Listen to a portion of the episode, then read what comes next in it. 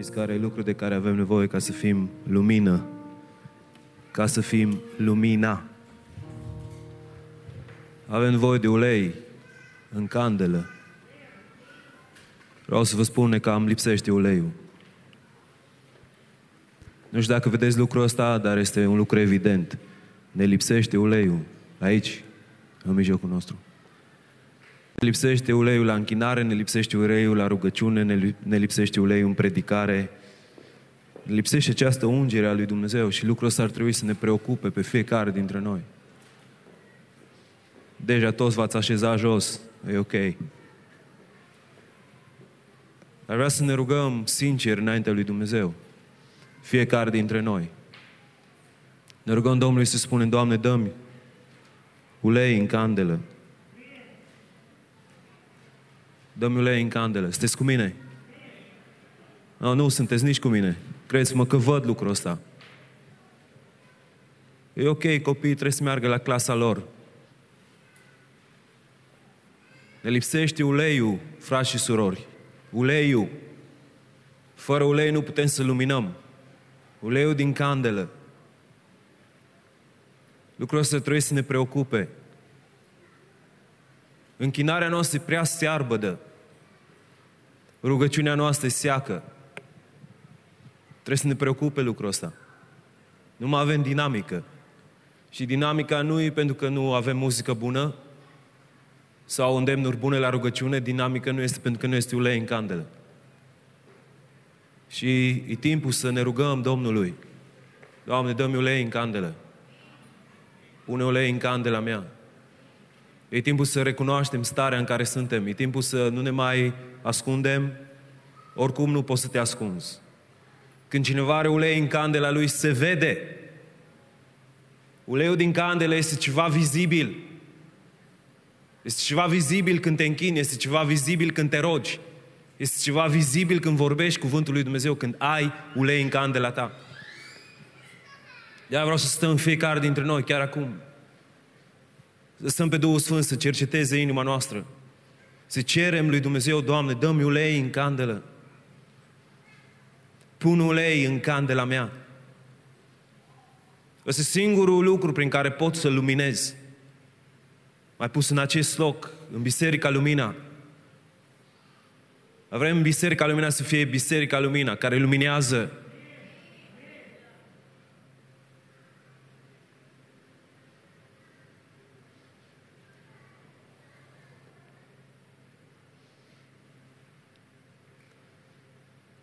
Doamne Sfântă, vino și cercetează-ne. Descoperă-ne care sunt lucrurile care opresc curgerea Duhului Tău, ungerea Duhului Tău. Doamne, ungerea face diferența între profan și sacru. Ungerea face diferența dintre cuvinte frumoase și cuvinte pline de putere. Ungerea face diferența între un cântec frumos și un cântec care revarsă prezența ta. Avem nevoie de ulei în candelă. Aba, suntem aici azi, goi, și ne rugăm. Dă-ne ulei, Doamne. Dă-ne ulei în candela noastră. Dă-ne ulei în candela noastră, Doamne.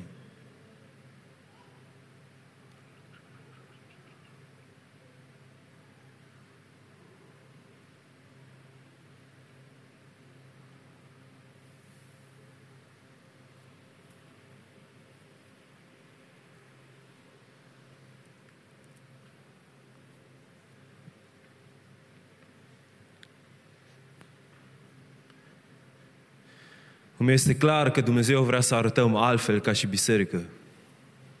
În ultimele săptămâni Dumnezeu îmi vorbește clar, clar, foarte clar, că vrea altceva decât locul în care suntem. Mi-e clar lucrul ăsta. Vrea altceva, și de la mine și de la noi toți. Vrea să fim altfel de biserică. Ca să fim o biserică vie, trebuie să ne întoarcem la câteva lucruri. Lucruri simple. Când te-ai rugat ultima dată, Când te-ai rugat ultima dată? Prin Duhul Sfânt. Mulți dintre noi neglijăm acest dar duhovnicesc pe care Dumnezeu ne l-a dat. Vorbirea în limbi este ceva de la Dumnezeu care zidește omul lăuntric. Orice om al lui Dumnezeu trebuie să aibă această vorbire în limbi. În fiecare zi. Nu e un dar în care ai vorbit de câteva ori, cineva ți-a zis, da, ești pecetuit pentru cerul, nu, este un dar în care să umbli, zilnic, pentru a avea putere de la Dumnezeu. A mulți dintre noi avem acest lucru, dar nu-l folosim. Și e nevoie să ne întoarcem în acest loc pentru a fi împuterniciți de Dumnezeu.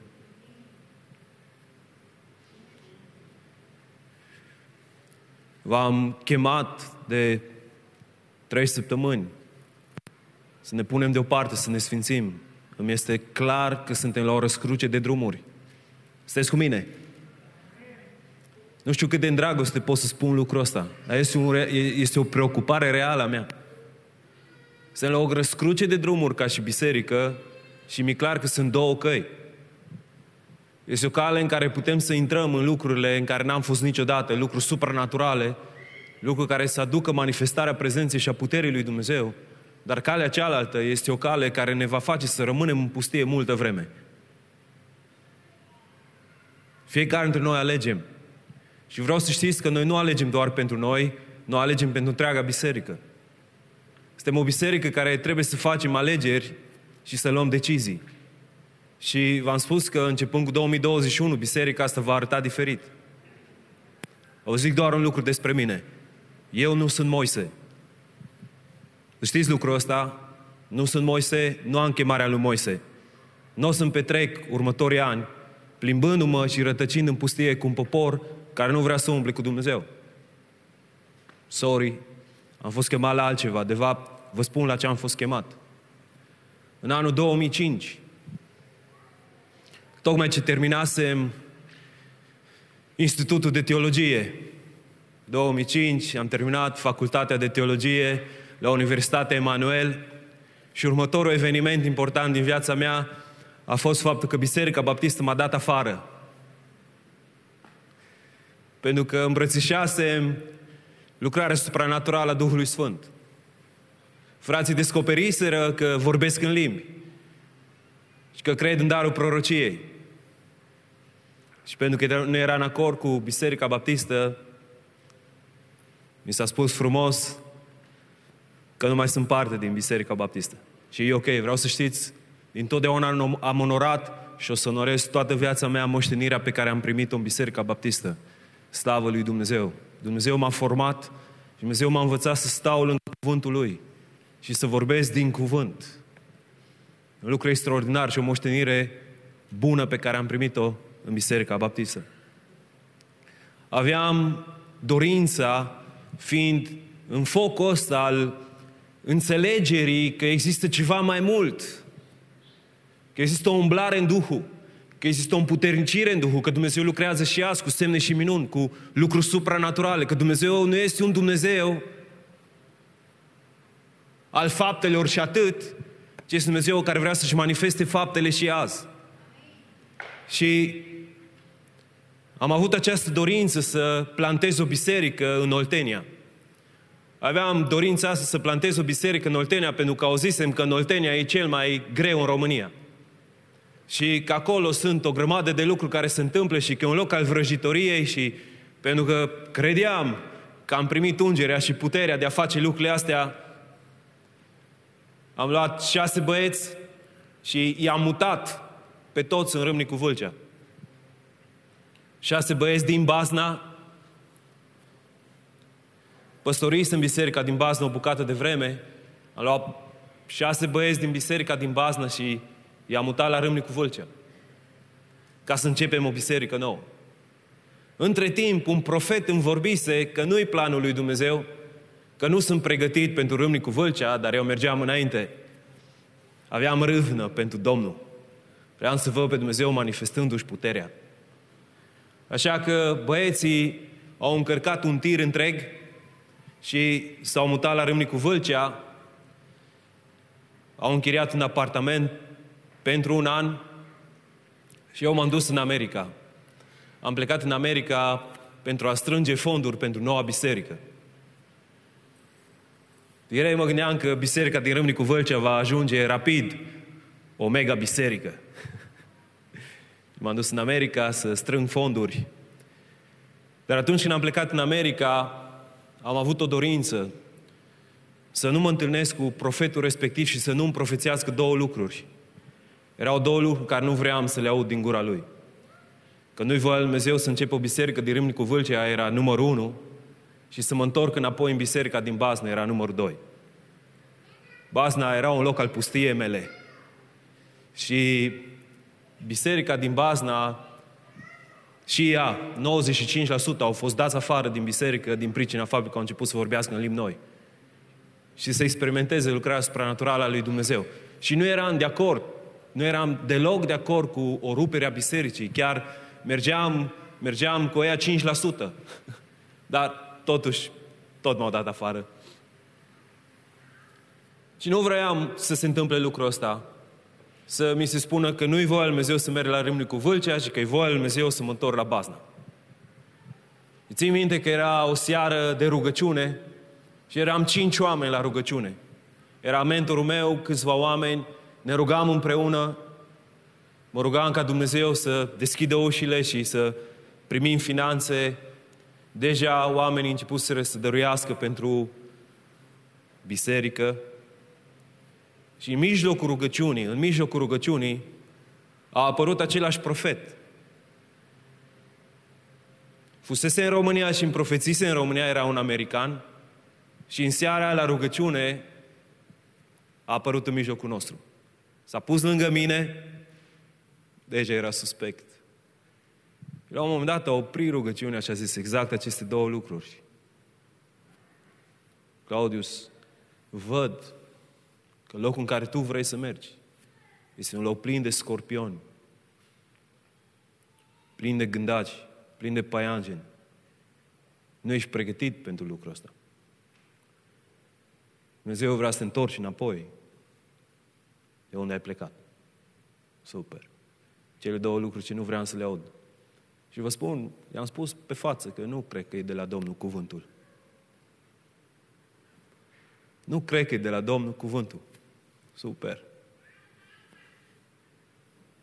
Am continuat, am stat trei luni în America în perioada aia și în 1 octombrie mentorul meu cumpărase niște bilete la o conferință în Kansas.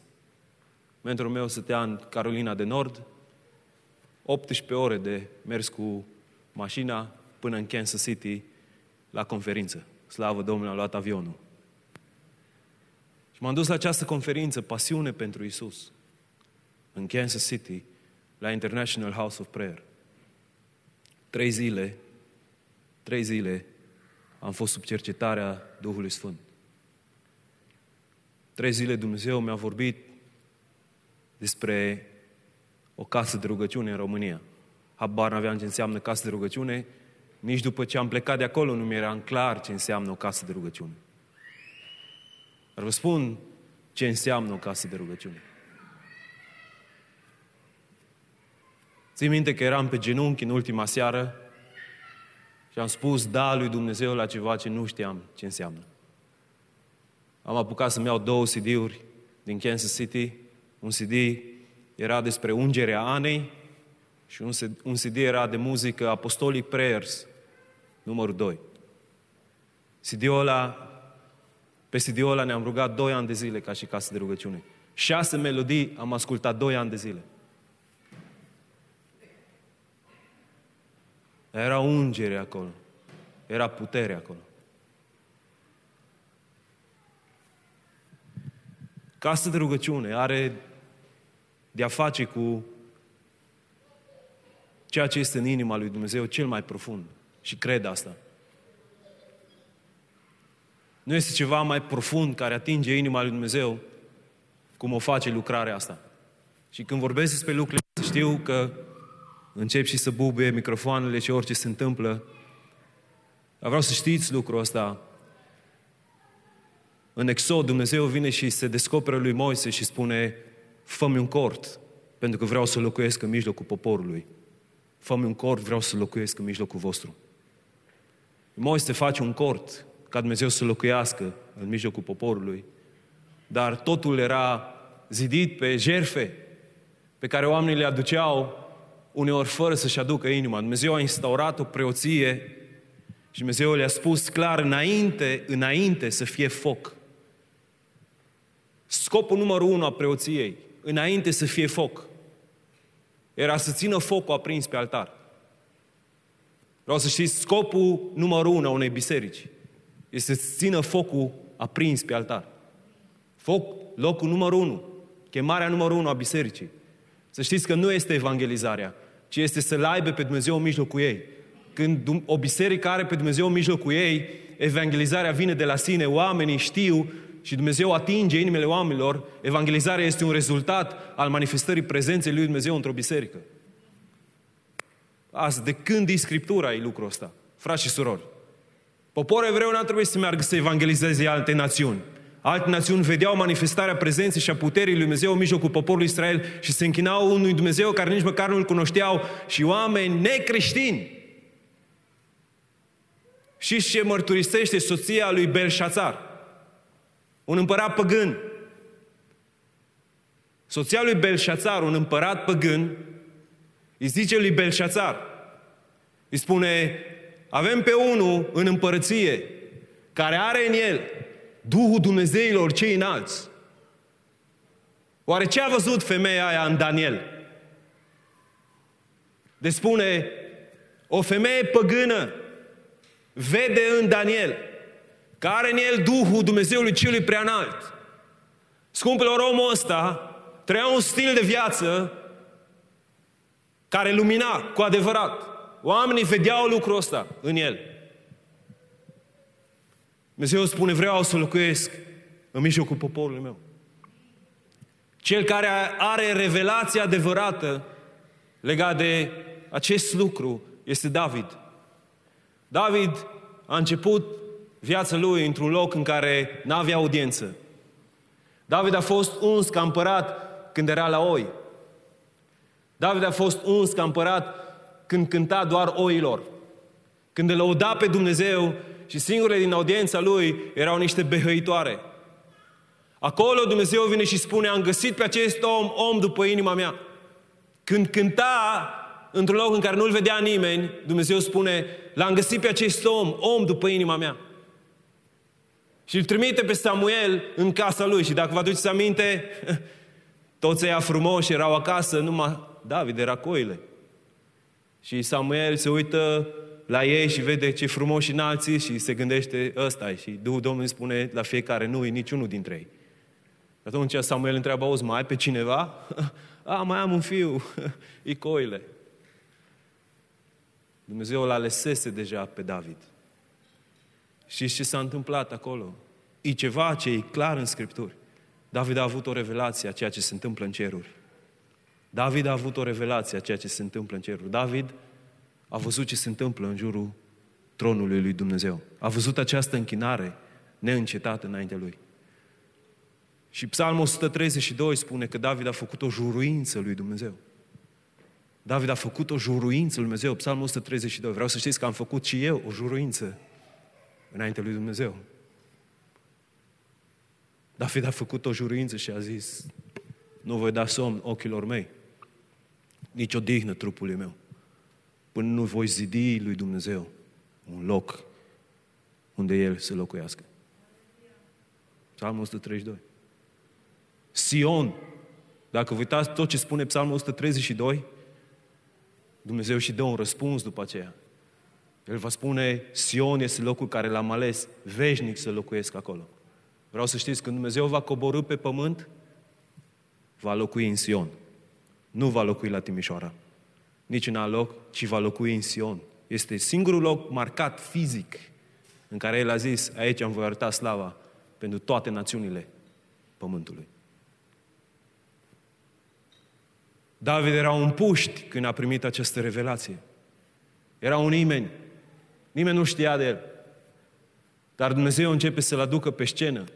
Și toată istoria asta de care o știm cu Saul care caută să-l nimicească, lucrurile astea, dar știm povestea, Saul moare într-o bătălie și în 2 Samuel, capitolul 5, David este uns împărat. David este uns împărat. Vezi, când împărații sunt unși, fiecare dintre ei fac ceea ce au cel mai mult pe inimă să facă. Fiecare împărat care este uns, primele lucruri care le face, face lucrurile care le are pe inimă să le facă. Primul lucru care l-a avut David pe inimă. 2 Samuel, capitolul 5, este uns împărat. 2 Samuel, capitolul 6, primul lucru care, de fapt, 2 Samuel, capitolul 5, mai rămânem acolo, pentru că David face un lucru acolo. Primul lucru care David îl face, merge și cucerește Ierusalimul. Primul lucru, merge și cucerește Ierusalimul. Pentru că David știa că acolo se va descoperi Dumnezeu. Ierusalim a fost un oraș nesemnificativ până la David. Nu vezi nimic despre el până la David. Primul lucru pe care îl face David, cucerește Ierusalimul. Al doilea lucru care îl face David, merge și aduce chivotul în Ierusalim. Prezența lui Dumnezeu pe vremea lui Saul n-a avut importanță. Era în casa unui preot. Lucru pe care îl face David, e să aducă chivotul la Ierusalim. 2 Samuel, capitolul 6. 2 Samuel, capitolul 7, David zidește un cort în jurul acestui chivot. Și David are îndrăzneala să facă ceva ce n-a avut nimeni. David schimbă pur și simplu rânduiala pusă de însuși Dumnezeu. Vă ați aminte cum era la cort? Vă ați aminte că era o curte unde oamenii puteau să meargă? Și apoi în cort erau două încăperi. Sunteți cu mine? În cort erau două încăperi. Locul sfânt, locul sfânt, acolo aveau voie preoții să intre, să facă slujbă înainte lui Dumnezeu, și locul prea sfânt. În locul prea sfânt nu avea voie să intre nimeni decât marele preot o singură dată pe an. Era cel mai cutremurător timp al marelui preot. Pentru că marele preot știa că dacă nu se înfățișează curat și sfânt înaintea lui Dumnezeu, nu o să iese viu de acolo. Locul sfânt, locul prea sfânt. În locul sfânt erau câteva lucruri, în locul prea sfânt era un singur lucru. Era chivotul prezenței lui Dumnezeu în locul prea sfânt.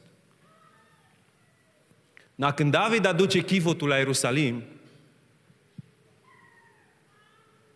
și îl pune într-un cort, David dă la o parte toată rânduiala asta cu locul sfânt și locul prea sfânt și pune închinători în jurul chivotului care să se închine zi și noapte înaintea lui. Zi și noapte să se închine înaintea lui Dumnezeu. În jurul chivotului pe care, vrea să-l vad, pe care avea voie să-l vadă doar marele preot o dată pe an, David pune în jurul chivotului închinător care să se închine înaintea lui Dumnezeu. De la David deja s-a rupt acea perdea în care fiecare om care vrea să se apropie de Dumnezeu putea să stea înaintea prezenței lui Dumnezeu. Vă spun că David a finanțat 33 de ani acest loc. 33 de ani.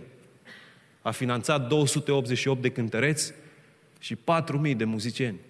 Și 10.000 de oameni care stăteau și erau gardieni, gardieni ai slavei lui Dumnezeu. Slujba lor, știți care era? Slujba lor era doar să se închine înaintea lui Dumnezeu. Atât. Erau plătiți ca să se închine înaintea lui Dumnezeu. Aveau o singură slujbă. Să se închine înaintea lui Dumnezeu. Erau leviții a căror moștenire este Domnul, care n-aveau pământ în Israel pentru că aveau loc în eternitate, pus deoparte de către Dumnezeu. Dumnezeu le-a spus acestor oameni din această seminție, moștenirea voastră sunt eu. Eu sunt moștenirea voastră. Eu sunt partea voastră de moștenire.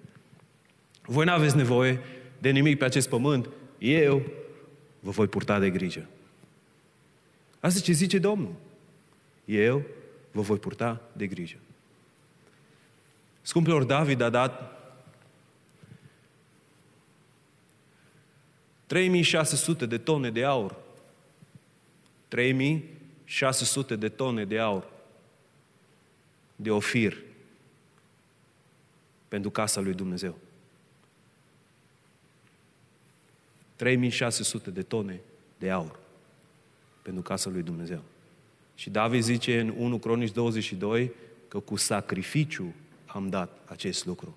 N-a dat din surplusul său, ci cu sacrificiu a strâns lucrul ăsta. Și în 2 Samuel, capitolul 7, Dumnezeu se înfățișează înainte lui David și spune acest lucru. Pentru că ai vrut să-mi zidești o casă.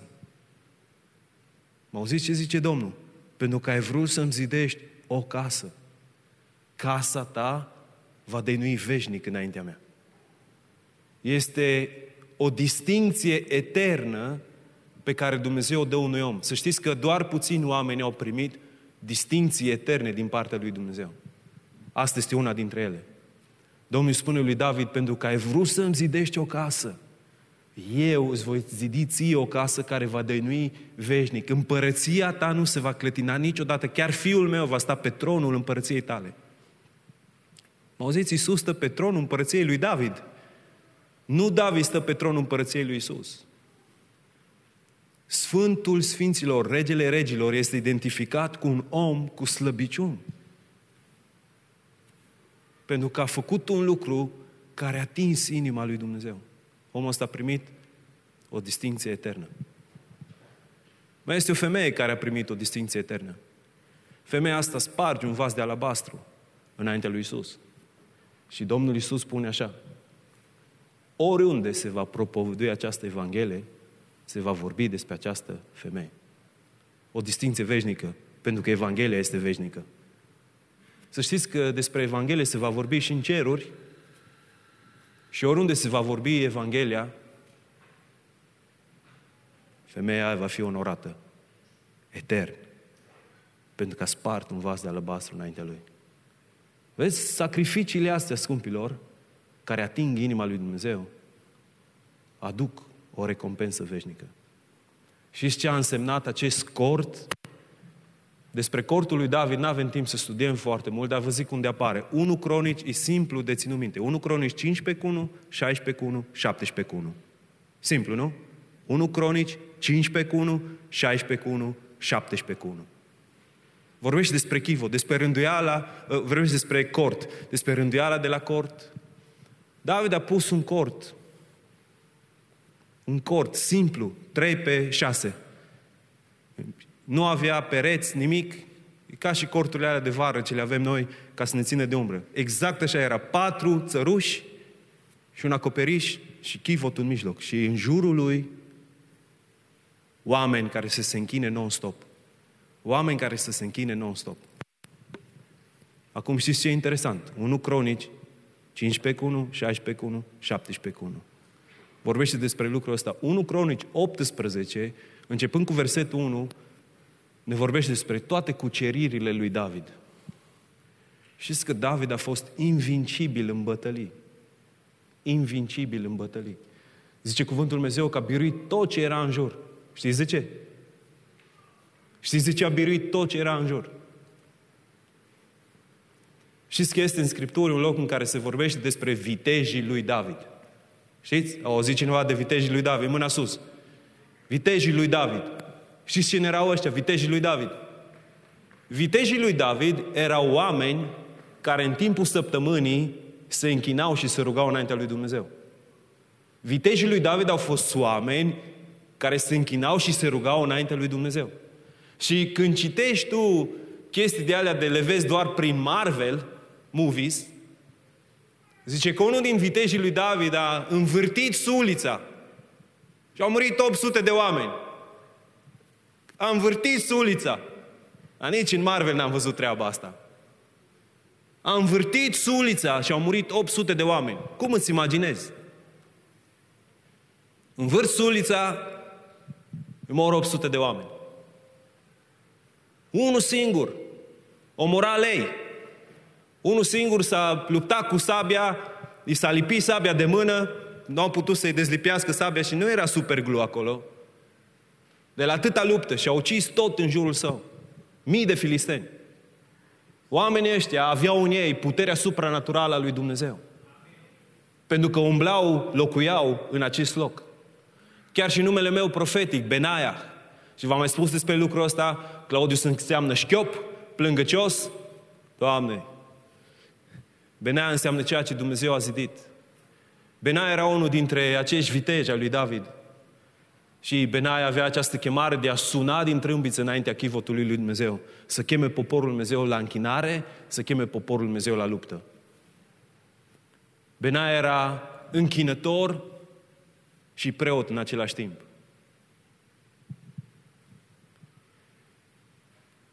Cortul ăsta, în mijlocul poporului 33 de ani, a însemnat manifestarea prezenței și a puterii lui Dumnezeu cum n-a avut niciodată în istorie poporul Israel.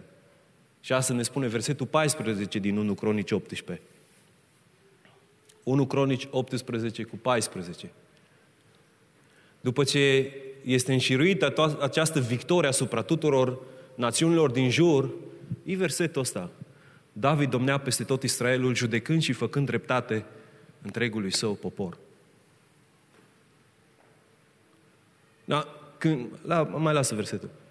Când stai și citești, făcând, judecând și făcând dreptate întregului său popor, nu înțelegi prea mult, dar în Psalm 89 spune scaunul de domnie a lui Dumnezeu este întemeiat pe dreptate și judecată.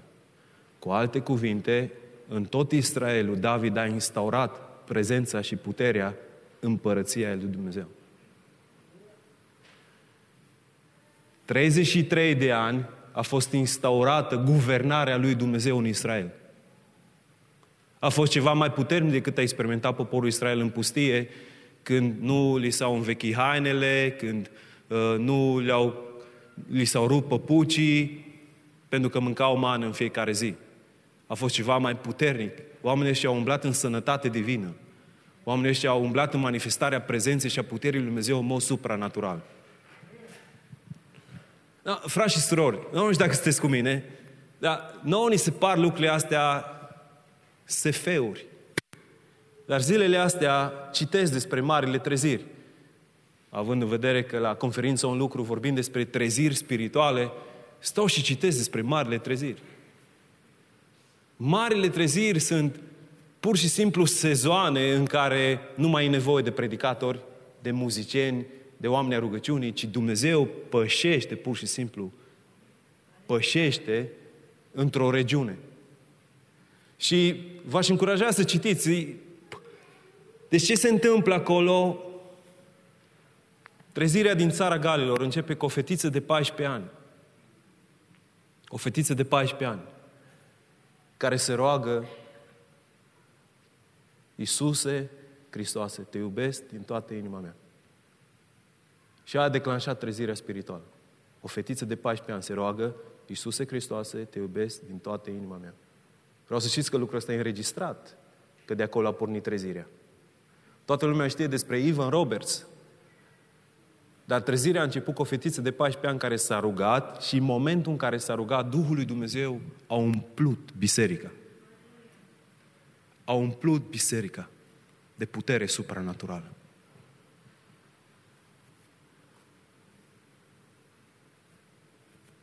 Jonathan Edwards era un om care își citea predicile și era un molcom și monoton. Își citea predicile, dar puterea lui Dumnezeu venea așa de tare peste locul în care predica, încât oamenii se țineau cu mâinile de scaune și ore întregi nu puteau să se ridice de pe scaun din pricina cercetării lui Dumnezeu. Charles Finney predica cuvântul lui Dumnezeu și o, pe o rază de 20 de kilometri oameni fără să audă Evanghelia, fără să audă Evanghelia, erau sub cercetarea divină a lui Dumnezeu. Omul umbla cu trenul și când trenul oprea într-o stație, orașul respectiv imediat cădea sub această cercetare divină a lui Dumnezeu. O, dacă ați citit despre lucrurile astea, dar sunt lucruri care s-au întâmplat în istoria noastră. Charles Finney povestește, este într-un loc, pur și simplu stă și așteaptă să vină oamenii să le predice Evanghelia și O fetiță îl fixează în ochi și el fixează acea fetiță în ochi. Fetița cade sub puterea lui Dumnezeu. Începe să plângă, să-și mărturisească păcatele și automat toți oamenii care intră, toți oamenii care intră în zona încep să plângă, să-și mărturisească păcatele și Charles Finney zice, nici măcar nu începusem să predic încă. Și sute de oameni erau pe jos, plângându-și păcatele înaintea lui Dumnezeu.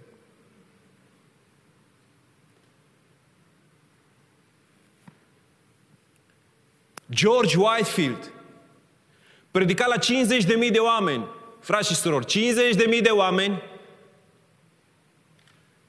50 de mii. Îți poți imagina 50 de mii de oameni. Nu aveau microfoane, nu aveau microfoane, dar oamenii mărturisesc că se auzea glasul lui la cel puțin 2 km distanță.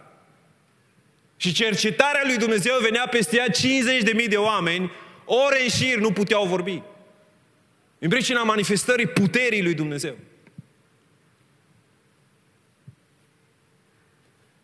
Da, pot să vă spun o grămadă despre lucrurile astea. În 1800, ca să vă dați seama, lucruri care se întâmplă și azi. În 1800 a fost o trezire în statul Kentucky. Statul Kentucky era cunoscut ca fiind statul în care erau cei mai mulți alcoolici și curvari. În 1800. Statul Kentucky. Cei mai mulți alcoolici și curvari. Până când a venit puterea Duhului Sfânt al lui Dumnezeu și s-a manifestat în 1857 în mijlocul lor, scumpilor, și astăzi în statul Kentucky, este singurul stat din America în care sunt mai multe comunități, sate, sătuce, orașe, în care nu se vinde alcool. După 160 de ani, după 160 de ani, încă nu se vinde alcool în acea zonă. Singurul stat din America, Kentucky, în care nu se vinde alcool. Pentru că Duhul Sfânt al lui Dumnezeu a venit și a cercetat pe oamenii ăia cu putere. Cu putere. Măreția lui Dumnezeu a coborât în mijlocul lor. Ca să înțelegeți ce se întâmplă atunci când avem o trezire spirituală. Dragii noi, încă n-am avut o trezire spirituală în masă în România. Am avut doar niște oameni ai trezirii care au venit și au propovădit cu putere cuvântul lui Dumnezeu, dar încă să pășească Dumnezeu în istoria noastră și să nu fie nevoie de nimeni și Duhul lui Dumnezeu să se miște cu putere de la nord la sud, de la est la vest și să măture, să schimbe, să transforme. Totul în națiunea noastră, noi n-am avut așa ceva. În 1904-1905, în trezirea din țara Galilor, Ivan Roberts avea 26 de ani.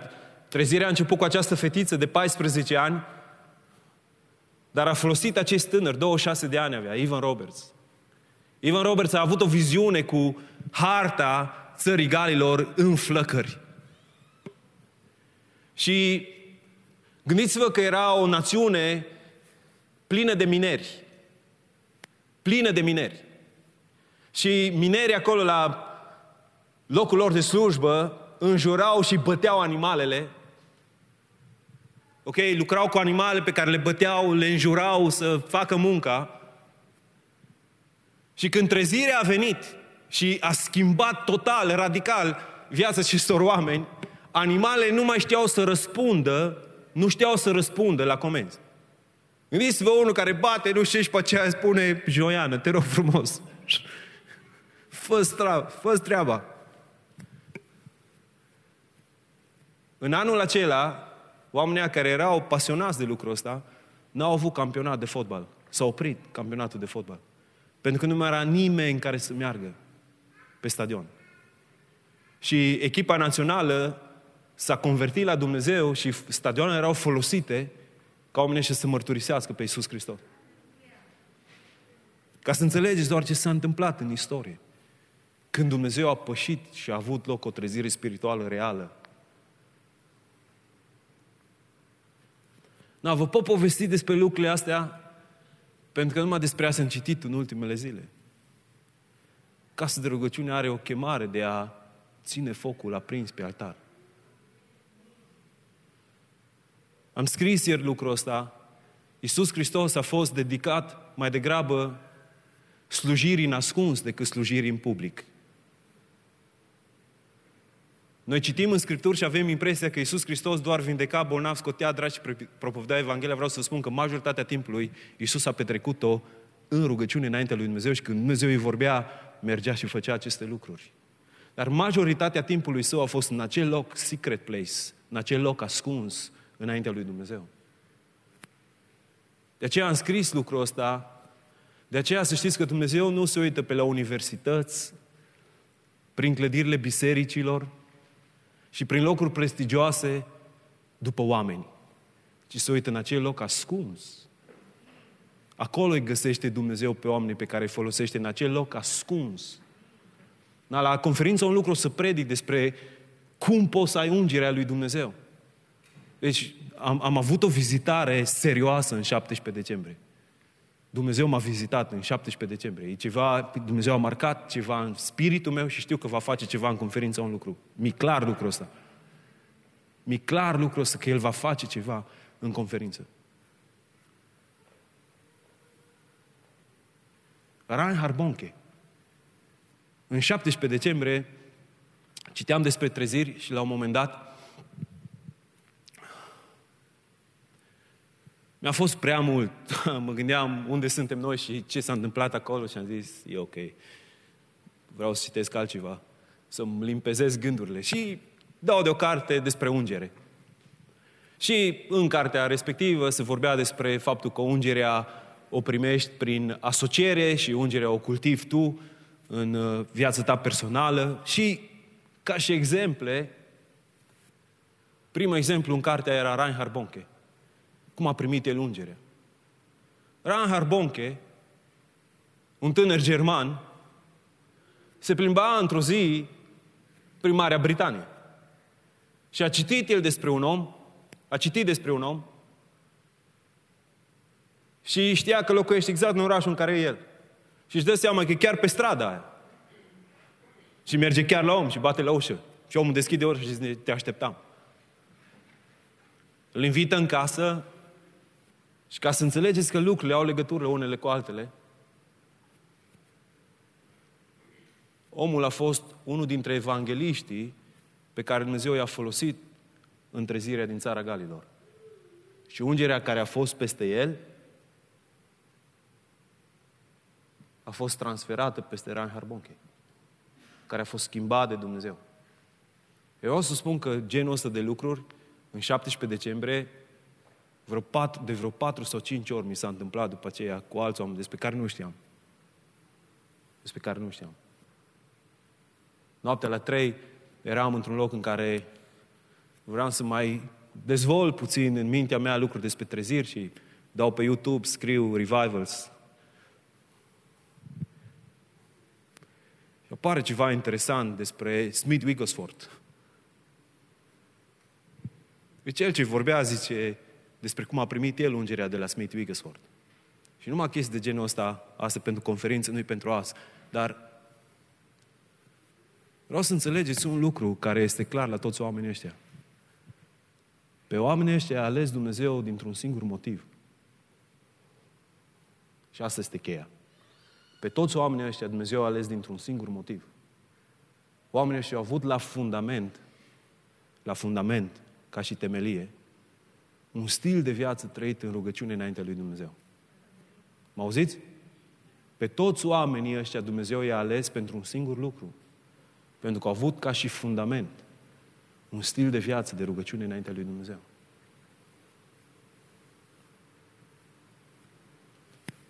În vremele din urmă, Dumnezeu spune că va restaura cortul lui David din dărâmăturile lui. Și în ultimii 20 de ani sunt peste 25 de mii de case de rugăciune la nivel mondial. În care acest foc continuă să ardă pe altar în națiuni. Pentru o națiune este important să aibă o casă de rugăciune. Pentru un oraș este important să aibă o casă de rugăciune. Avem benzinării non-stop, McDonald's non-stop, dar nu avem locuri în care oamenii să se închine, să se roage non-stop pentru a avea, a avea manifestarea prezenței și a puterii lui Dumnezeu non-stop. Psalmul 22 cu 3 spune că Dumnezeu locuiește în mijlocul laudelor copilor săi. Locuiește, habitează în mijlocul laudelor copilor săi. De exemplu, Dumnezeu vine duminică aici, când noi lăudăm pe El. Ok? Avem parte de vizitarea Lui pentru că lăudăm. Când o națiune, un popor, un oraș zidește un loc în care să fie închinare și rugăciune non-stop, Dumnezeu va rămâne acolo. Nu va mai vizita, ci va locui. Da, eu merg în vizită la unii dintre voi, nu locuiesc acolo. E una să vizitezi un loc, alta să locuiești într-un loc. Eu vreau să vă spun că am fost în multe locuri pe pământ în care sunt lucrări supranaturale ale lui Dumnezeu. Locurile în care am simțit cel mai tare și mai profund și mai intens prezența lui Dumnezeu a fost pe muntele rugăciunii în Corea de Sud, unde David Yonggi Cho a început o astfel de lucrare care continuă de peste 25 de ani și toată Corea de Sud, după războiul corean în 1952, Corea de Sud a fost cea mai săracă națiune a lumii. Corea de Sud astăzi este numărul unu în acea parte a lumii, raportat la număr de locuitori. Este una dintre forțele mondiale, Corea de Sud. A început cu această trezire care a avut loc acolo, în mijlocul coreenilor, care au instaurat rugăciunea la 5 dimineața și care și acum se țin de ea. Și pe muntele de rugăciune sunt locuri în care nu poți să... Sunt, sunt boxe atât de înalte, 300 am văzut eu, una lângă alta. 300 de boxe, așa de înalte, în care nu poți să stai decât pe genunchi. Cam atât de mare boxa și atât de lată. Intri în boxă, îți lași pe puci afară, intri în boxă și stai și te rogi. Ai tot. M-am dus acolo și se auzea un zumzet, sincer, prima dată nu mi-am dat seama despre ce, ce se întâmplă. Era un zumzet acolo și cu cât mă apropiam mai tare, mi-am dat seama că înăuntru, în cutiile alea, sunt oameni care se roagă.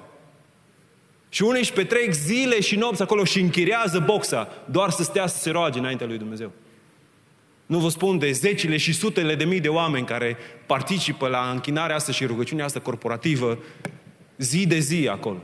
Dar acolo am simțit prezența lui Dumnezeu. De când m-am apropiat de locul, am simțit această prezență a Dumnezeului celui viu.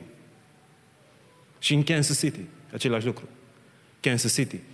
Are un loc probabil de două ori cât ăsta în care oamenii pot să meargă să se închine, să se roage oricând vor ei. Au avut cel puțin 10.000 de tineri care s-au dedicat rugăciunii și închinării înaintea lui Dumnezeu. Și ăsta e raportat în Kansas City. Poliția seculară, poliția seculară au declarat că din cauza acestui loc există o rată sinuciderii mai mică, rata avorturilor este mai mică, probleme sociale, criminalitate mai mică, pentru că acolo unde Dumnezeu se manifestă, scumpilor, lucrurile se schimbă. Acolo unde Dumnezeu locuiește, lucrurile se schimbă. Dumnezeu transformă pe oameni. Dacă vă uitați în marile treziri și știți că marile treziri nu au avut de-a face cu cât de bine s-au simțit oamenii. În marile treziri, în marile treziri, oamenii au trecut de la moarte la viață, de la corupție la integritate. De la lipsă de caracter la o trăire curată înaintea lui Dumnezeu. La trezirea din 1904, ziarele seculare ziarele seculare au scris genul ăsta de lucru. New York Times, dacă mi-aduc bine aminte, sau London Times. London Times. a scris că în câteva săptămâni, din pricina manifestării prezenței lui Dumnezeu, s-a întâmplat ceva ce legislația n-a putut să facă în sute de ani de istorie. În câteva săptămâni de trezire spirituală, s-a întâmplat ceva în mijlocul lor ce legislația n-a putut să rezolve în sute de ani.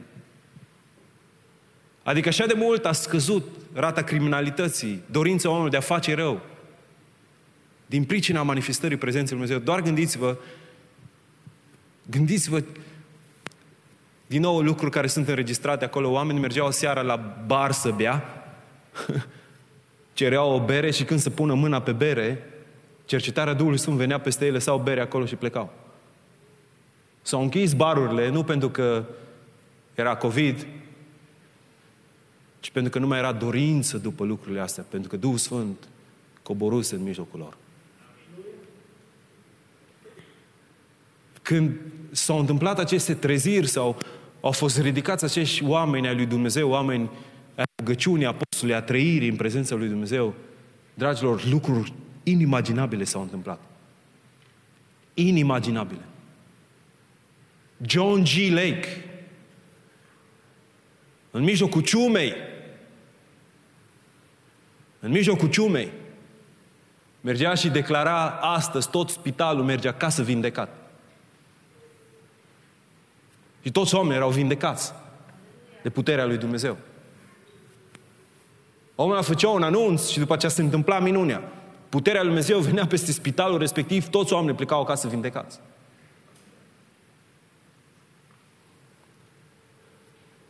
Manifestarea supranaturală a lui Dumnezeu. Ungerea aia lui Dumnezeu era cu ei. Despre Smith Wigglesworth v-am spus o grămadă, dar am mai citit una nouă. O familie l-a chemat pe Smith acasă la ei. Și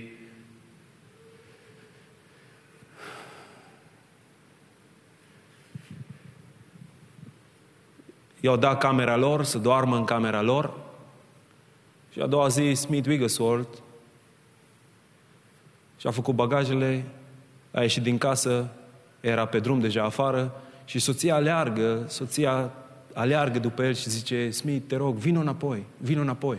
Soțul meu este necredincios și mi-aș dori din toată inima să faci ceva pentru el, să te rogi pentru el. Să spui o rugăciune ca Dumnezeu să-l elibereze, să-l vindece. Și Smith spune simplu, îmi place de omul ăsta. Zice, nu schimba cerceafurile. Nu schimba cerceafurile. Femeia rămâne așa cumva. Oh. Dar n-a schimbat cerceafurile. În noaptea aia, soțul ei a avut un vis despre iad. Despre flăcile iadului. Și a fost atât de tulburat în visul lui încât s-a trezit, s-a pus pe genunchi și și-a predat viața lui Isus Hristos. Ungerea lui Dumnezeu a rămas acolo. Asta nu sunt lucruri care îs doar la Smith sau lucrurile astea sunt în Scripturi. Ungerea care era peste Pavel opera în alte locuri. Prin batiste, bazmale, puterea lui Dumnezeu era acolo. Dar frați și surori, noi avem două căi. Două căi ca și biserică. Una e o cale în care să scriem istorie, alta e o cale în care să rămânem în pustie. De aia sunt preocupat zilele și săptămânile astea. Una în care să scriem istorie, alta în care să stăm în pustie. Chemarea fiecare dintre noi este să scriem istorie. Dumnezeu poate să ia biserica asta să o folosească cu mare putere. Dar vreau să știți că nu o va face dacă nu ne trezim. Trezire înseamnă să ieșim din confort, din barcă, din contexte, din lucruri care știm că îl dezonorează pe Dumnezeu și să trăim pentru El. Să ne întoarcem la lucrurile simple, în care îl onorăm, în care îl cinstim, în care suntem unii pentru alții, în care ne rugăm, în care dăm timpul nostru, viața noastră, resursele noastre lui Dumnezeu și vom vedea ce, ce n-am văzut niciodată.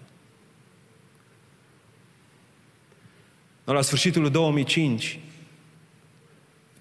m-am întors înapoi în Bazna. Pot să zic multe lucruri Multe s-au întâmplat atunci.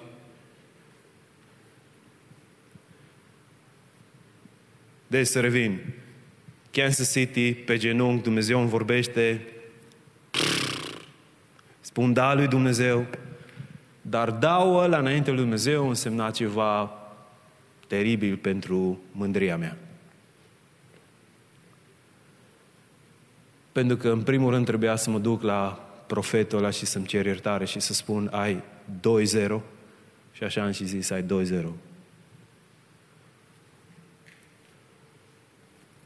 Spune, a avut dreptate. Dumnezeu mă cheamă să mă întorc înapoi în bază, să zidesc o casă de rugăciune. Ăsta era primul lucru. Al doilea lucru era să merg să dau banii la oameni înapoi. Oameni care duseră bani pentru noua biserică. A, crezi, e un lucru în care mândria ta trebuie să te duci să zici la om, uh, îmi pare rău, viziunea ce ți-am zis a fost, ups, am ratat ceea ce de fapt Dumnezeu mi-a vorbit, mulțumesc frumos, Domnul să vă binecuvinteze. Toți oamenii au fost șocați, vă zic, toți și-au luat banii înapoi. I promise. Toți și-au luat banii înapoi. În al treilea rând, luasem șase băieți, îi mutasem în Râmnicu Vâlcea cu tot ce au avut ei în casele lor. Cristi e unul dintre ei. Dane Hiriza e unul dintre ei. Toți s-au angajat la ambient. Când m-am întors din America, toți erau cu tricourile alea galbene pe ei și cu au ăsta aici. Arătau. Dar să le zic, băieți, n-au trecut decât trei luni și trebuie să ne întoarcem înapoi acasă. Am ratat viziunea. Dumnezeu vrea să începem altceva. Da. Închiriasem un apartament pentru un an. Însemna să pierdem toți banii aia. Și un alt lucru, ăia șase băieți erau cam trupa de închinare din biserica din Basna. Când am plecat din Basna, frații nu au fost foarte happy de plecarea noastră. Acum să mă întorc și să le zic la frați, fraților, Dumnezeu mi-a vorbit să mă întorc înapoi în mijlocul vostru și Dumnezeu vrea și să vă păstoresc. Era destul de nașpa. Dar în dimineața aia, când am scris e mail despre lucrul ăsta, era un profet din Olanda în mijlocul lor. Un mare om al lui Dumnezeu. Un om care a înmulțit pâini. Un om care a înviat morți. Era în mijlocul lor. Și în timp ce eu am trimis e mail din America, omul ăsta s-a ridicat, erau la rugăciune cu biserica de dimineață. Omul s-a ridicat în picioare și a profețit și le-a zis că ne întoarcem înapoi și să mă primească cu bucurie că Dumnezeu are un plan și o lucrare. Și Dumnezeu a făcut ca lucrurile să fie mai simplu. Dumnezeu a rezolvat toate lucrurile astea, dar eram doar cu un da înaintea lui Dumnezeu. Cu un singur da înaintea lui Dumnezeu. Și într-o seară am luat masa cu un om pe care nu l-am văzut niciodată în viața mea. Atunci a fost singura dată când l-am văzut în viața mea. Știu doar cum îl cheamă, nu știu dacă mai trăiește. Eram la masă, eu, mentorul meu, el și cu un, un, un, un frate. Și mentorul meu îmi dă un cod și zice, povestește despre ce se întâmplă și ce s-a întâmplat în Kansas City. Și eu eram, ah, super. Și, și acum mă, mai mă bagi în locul de asta în care mi-era rușine să vorbesc despre lucrurile astea. Și zic ce s-a întâmplat și omul mă întreabă câți bani ai nevoie să încep casă de rugăciune? Nici nu știam ce casă de rugăciune. Dar minte câți bani am nevoie. Eu am zis, nu știu, habar n-am. Nu știu ce înseamnă. Și omul mi-a scris un cec atunci, 7200 de dolari. Mi-a semnat un cec de 7200 de dolari pentru mine și încă trei oameni cu care să începem casă de rugăciune. 7200 de dolari. 150 de dolari de fiecare. Ca să începem casă de rugăciune. În 9 ianuarie 2006 am început casă de rugăciune. 9 ianuarie 2021 vom împlini 15 ani de când e casă de rugăciune. 9 ianuarie 2006 am început casă de rugăciune cu CD-ul ăla pe care îl puneam să se repete și ne rugam 8 ore pe zi. Ăștia patru oameni. Ne rugam 8 ore pe zi. Doar ne rugam înaintea lui Dumnezeu 8 ore pe zi. La 6 dimineața, la 2 după masă, ne rugam înaintea lui Dumnezeu. După un an de zile, în Bazna, din aia patru eram 20. 20 de tineri. 20 de tineri. A fost fain primul an. 7200 de dolari, dar eram anul 2007, 20 de tineri. Cineva din America mi-a scris un e-mail. Mi-a zis, Dumnezeu mă cheamă să fiu ca și Maria din Betania. Mi-a pus pe inimă să dau salariul meu pe tot anul pentru casă de rugăciune din Bazna. Și a semnat un cec de 36.000 de dolari. 36.000 de dolari. Bam! Pentru 20 de tineri. Haleluia! 2008, deja ne plăcea. Noi ne rugam, americanii ne binecuvântau. Dar în 2008 a venit criza financiară. Și am primit un e-mail în care era clar scris că nu ne mai pot susține financiar. Și a urmat o perioadă de șapte luni de pustie în casă de rugăciune. Eram 20 de tineri care eram hărțuiți chiar și de părinți. Chiar și de părinți. Pentru că vreau să fim credincios, credincioși acestui lucru. Eram și pastor în biserică și părinții veneau la mine și îmi ziceau, Claudius, ce mai ții să se roage atâta? ce mai ții în locul ăsta? Lasă să meargă, uite, este un loc acum la Căpșuni, în Spania. Este un loc acum la nu știu unde, prin Germania, la cules de mere, de prere, prune. Și tu ții aici, nu mă vă rugați, nu, nu produc nimic, nu fac nimic. Opriți-vă cu treaba asta. Pe unii i-au trimis părinții de acasă. Asta ce s-a întâmplat. În lunile alea. Și am trăit cu puțini bani atunci. Probabil au fost cele mai sweet vremuri din casă de rugăciune. Pentru că vedeam pe Dumnezeu supranatural. Gândiți-vă că vremurile alea au fost, în baznă nu era ca aici. Ne plăteam, ne plăteam unii altora să mergem la tuns. Ne cumpăram unii la alții păpuși de la second, în baznă. Și pentru că baznă era o stațiune balneoclimaterică, unde au locuit mulți sași, veneau sașii, opreau mașinile, ne întrebau pe unde e Hotel Expro, le ziceam și pe aceea ne întrebau, de unde mergi? Și tinerii ziceau, mă duc la rugăciune. Și ziceau, oh, am pe inimă să-ți dau banii ăștia. Lucrurile s-au întâmplat șapte luni, non-stop, non-stop. O grămadă de mărturii. Cum Dumnezeu ne binecuvânta, în timp ce nu aveam nimic. Dar povara asta a păsării, sincer, era grea pentru mine, pentru că erau foarte mulți oameni din biserică care tot timpul veneau împotrivă. Și țin minte că într-o zi am scris 600 de e sau 700 de e la toți oamenii pe care cunoșteam, la toți străinii pe care am cunoscut eu și am fost la unii acasă care au palate. Zece ore am scris e în ziua aia. Și un singur român mi-a răspuns. Un singur român. Nici nu mai știu cum îl cheamă, știu că era director pe la Holcim și mi-a dat 500 de lei pentru casă de rugăciune. Asta a fost tot. Noi eram 20 de oameni care trebuia să trăim pe lună cu 500 de lei.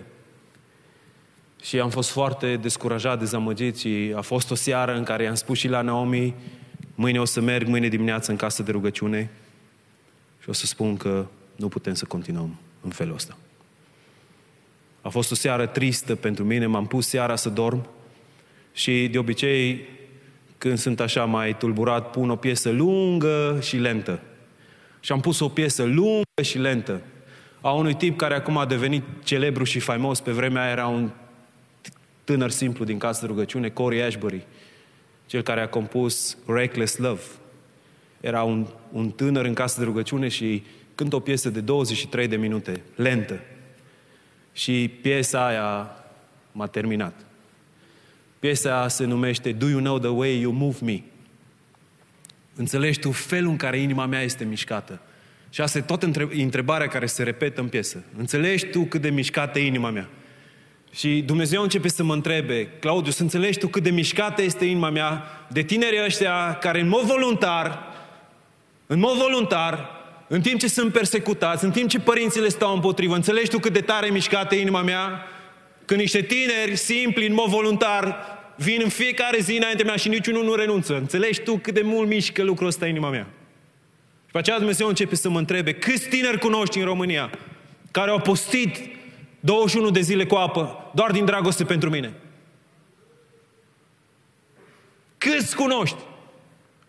Azi, Doamne, nu știu decât pe ăștia. În vremea aia,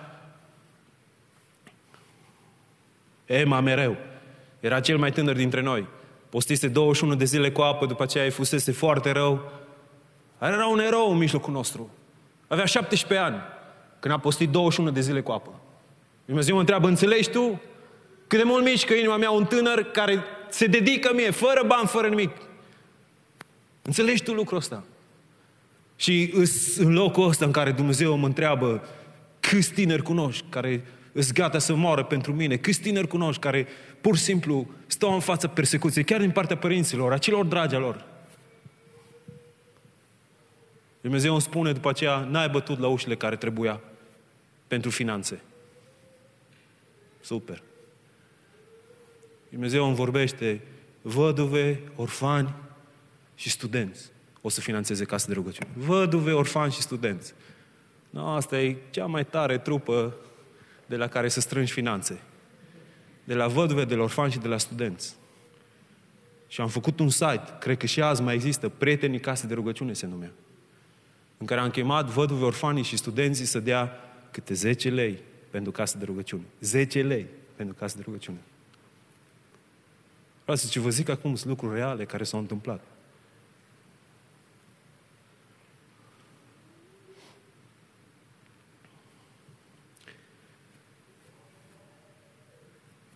În zilele alea m-a sunat cineva, un profet, și mi-a zis așa.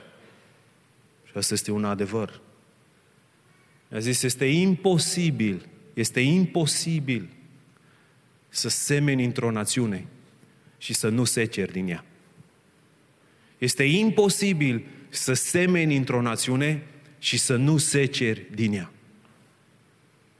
Doi ani de zile ne rugaserăm pentru România, non-stop.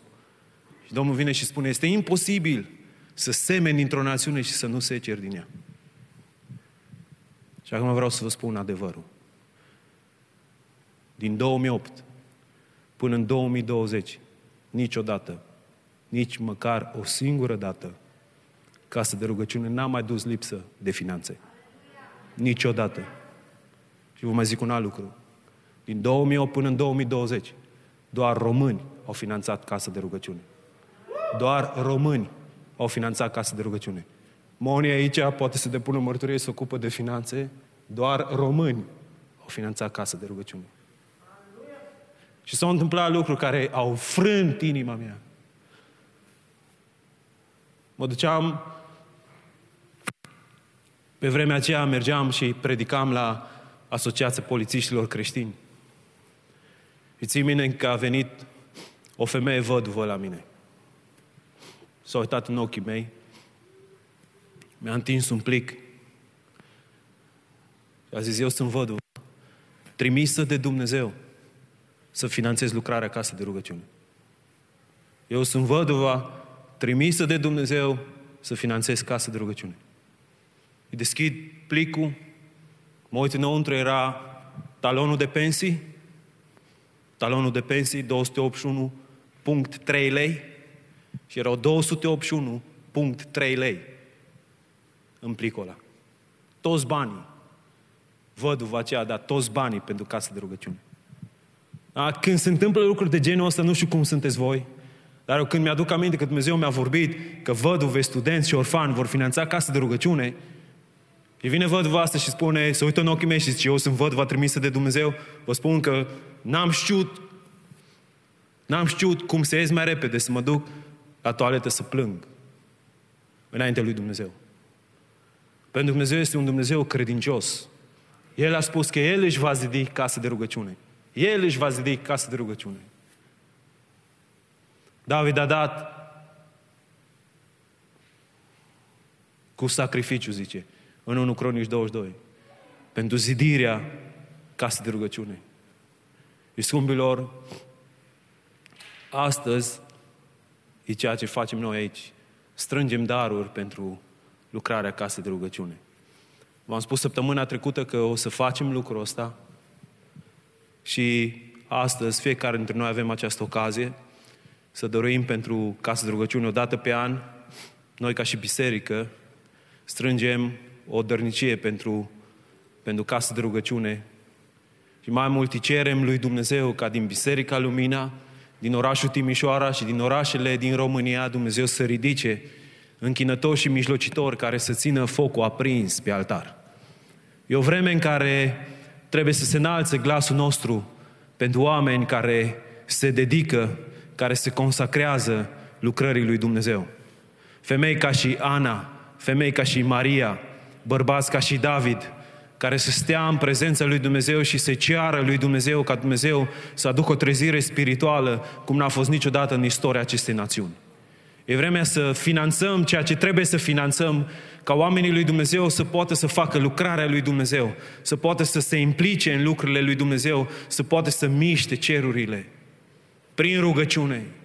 Prin rugăciune. Au fost oameni al lui Dumnezeu care au mișcat cerurile prin rugăciune. Și despre Ana care la 84 de ani îl ia pe pruncul Iisus în brațe și profețește de că El este Fiul lui Dumnezeu, spune că l-a slujit pe Dumnezeu cu post și rugăciune. Asta este o slujbă înaintea lui Dumnezeu. Să slujești pe Dumnezeu cu post și rugăciune. La asta s-au dedicat mai mulți tineri și eu cred că Dumnezeu vrea să ridice alții în generația noastră care să se dedice lui Dumnezeu cu post și rugăciune, ca Dumnezeu să transforme această națiune, o slujbă pe care noi, fiecare dintre noi, trebuie să o sprijinim. Dumnezeu a spus poporului Israel să aibă grijă de leviți. Pentru că slujba lor era să se închine, să se roage înaintea lui Dumnezeu.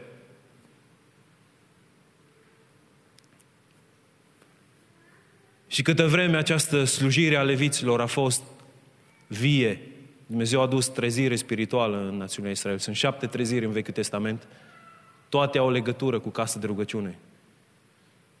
În vremea lui Ezechia, vremea lui Iosia, vremea lui Ezra, vremea lui Neemia, zice că au rânduit pe leviți după rânduiala lui David. I-au pus în locul lor în care să slujească. Și Dumnezeu a adus restaurare și reformă spirituală în acele vremuri.